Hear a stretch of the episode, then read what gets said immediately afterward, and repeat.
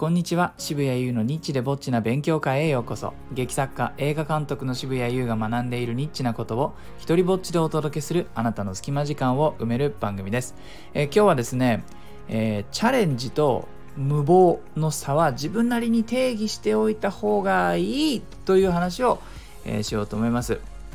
えー、今ですね、ようやくあの次回舞台のキャスティングが終わったところなんですが、僕はじゅうがつまつに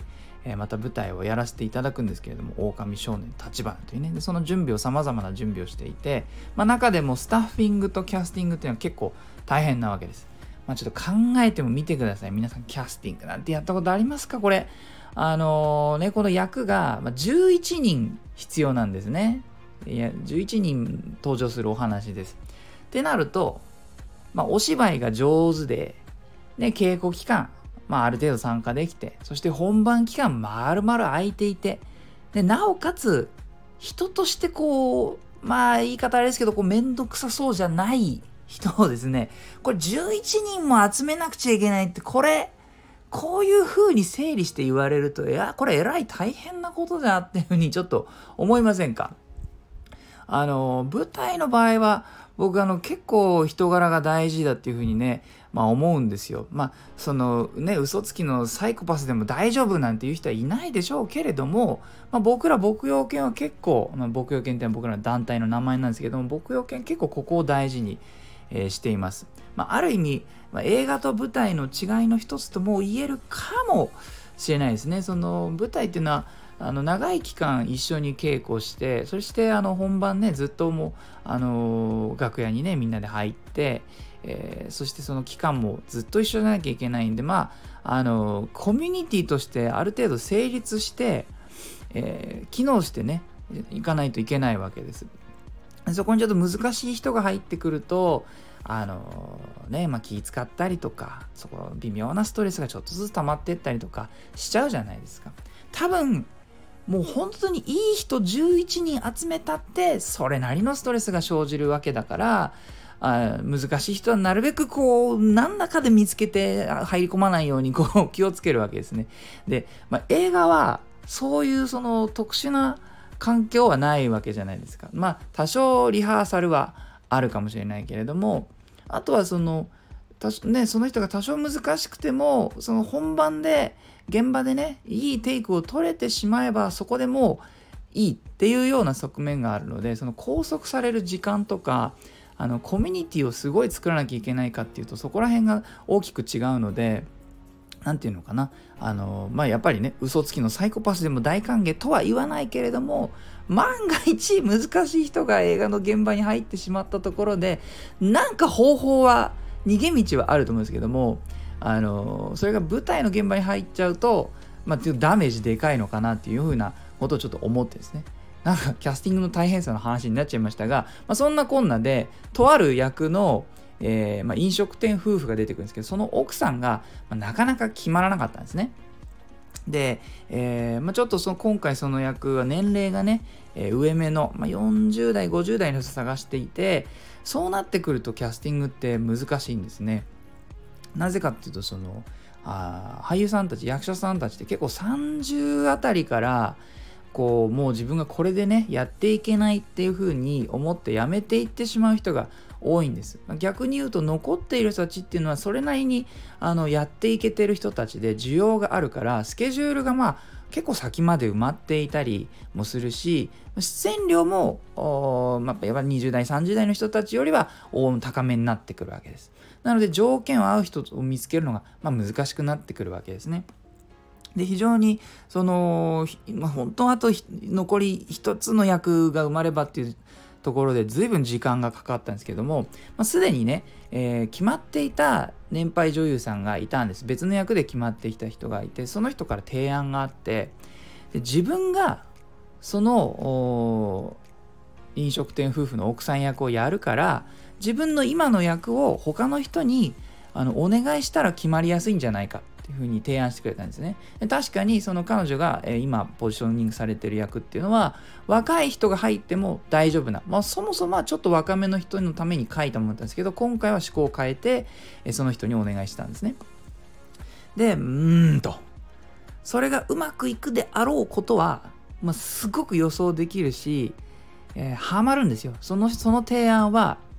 なんならひゃくてん満点の提案なんですね。ところがワクワクしない。なぜならですね、どうなるかがもう大体見えちゃうんですよね。なので僕にとってそれはチャレンジじゃないんです。で、今回のキャスティングはいくつかの大事なところで、どうなるかわからないっていうのが入ってるんですよね。できるだろうし、その人に対して何の疑いもないんだけれども、同じような役をやっているところを見たことがないというふうなポジショニングをしているんです。だから結果わからない。で、さっき話したね、年配女優さんも本当にうまいし、キャリアもすごいんだけど、今回の役はですね、ちょっと怖がってるんですね。で、僕はそれはすごく嬉しいし楽しみなんです。この人がこんなにいろいろやったことがある女優さんが怖いって言ってるって、どうなるか楽しみじゃないですか。見てみたくないですか、それ。僕はその人のチャレンジに対してね、まあ、僕は演出家だからお金払わないですけども、チケット代払いたいなっていうふうに思えるわけです。さあ、ここでチャレンジと無謀の差、つまり今日のね、えー、ラジオ放送のタイトルですけれども、ここはね、ちゃんと定義しておいた方がいいかなっていうふうに思います。もちろんチャレンジと無謀の差っていうのは、その人のキャリアとか性格とかによって分かれてくるから、人それぞれだと思います。あくまで今の僕にとってのチャレンジと無謀の差ってことですね。で、僕はね、今言えることというのは、ちょうどいいのはですね、スタート地点は分かっているけれども着地点は分からないっていうのが、これが今の僕にちょうどいいチャレンジだなっていうふうに感じてます。で、今のキャスティングはまさにそれですよね。えー、つまりスタート地点は分かって、この人たちにはできるだろうけれども How どのようにできるかは予想できない。つまり着地点は分からない。まあ、これがね、予想逆に予想できちゃうと、つまりスタート地点も着地点も分かっている状態で、えーねまあ、そういう戦い方をする時もあるとは思います。だけどもね、このバスに乗ったら池袋に着くと分かっていたら、そのバスに乗ることをチャレンジとは誰も言わないでしょ。これはもう池袋行きって書いてあるのに乗って、ああ、ああ、これ池袋着くかな、どうかな、ああ、ドキドキするなとはならないんですね。えー、じゃあ何があの無謀かね、えー、この場合じゅういちにん全員がそれぞれやったことがないタイプの役を与えたり、全員初めましての人だったりするとかね、そういう状況だと着地点どころか、まあ、現在地も把握できていないことになるのかなと思います。で、僕はクリエイターとしてね、その過程を楽しめるかもしれないけれども、じゃあそれで生まれたものを観客にお見せできるかというと、うーんやっぱちょっとね、ハテナマークがついちゃいます。でもね、たまにね見かけますよね、そのあえてそうしたみたいなことを言う演出家さん。それうまくいくケースもあるのかもしれない。でもね、どうなのかな、キャスト全員に挑戦してもらったといえば聞こえはいいかもしれませんが、そこにクオリティの保証があるのかということですよね。チャレンジしました、面白いかどうかは見る人次第ですよみたいなね。うーんまあ料理に置き換えれば伝わりやすいかもしれません。チャレンジしました、美味しいかどうかはあなた次第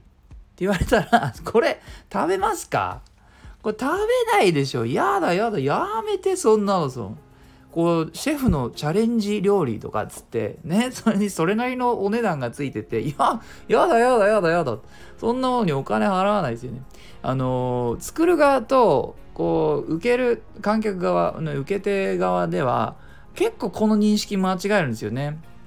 作る側はなんかそういうところに燃えちゃうんですけども、受け取る側はやっぱりある程度そのクオリティに対して予想できるって大事なんですよ。なんとなく自分が見てきたものとある程度どこか似てるとか、あのこれは面白いであろうっていうことが、まあ行く前から何かによって保証されている。だから、えー、お金を払うわけですよね。なんかまるっきりまるっきり闇鍋に対してやっぱりその喜んでよんせんえんもごせんえんもやっぱ出さない。なかなか相当日常がですね平坦で、そういったことでしかあの自分を刺激与えられない。あるいはもうなんかあらゆる刺激をやりすぎたからこそ、もはや不明なゾーンに飛び込むことがでしかあのドキドキできないとかね、そういうちょっと特殊なケースを除いては、えー、観客側というのはそういうポジションにいると思うんです。まあ、それを忘れずに、えー、チャレンジと無謀の差というのは定義して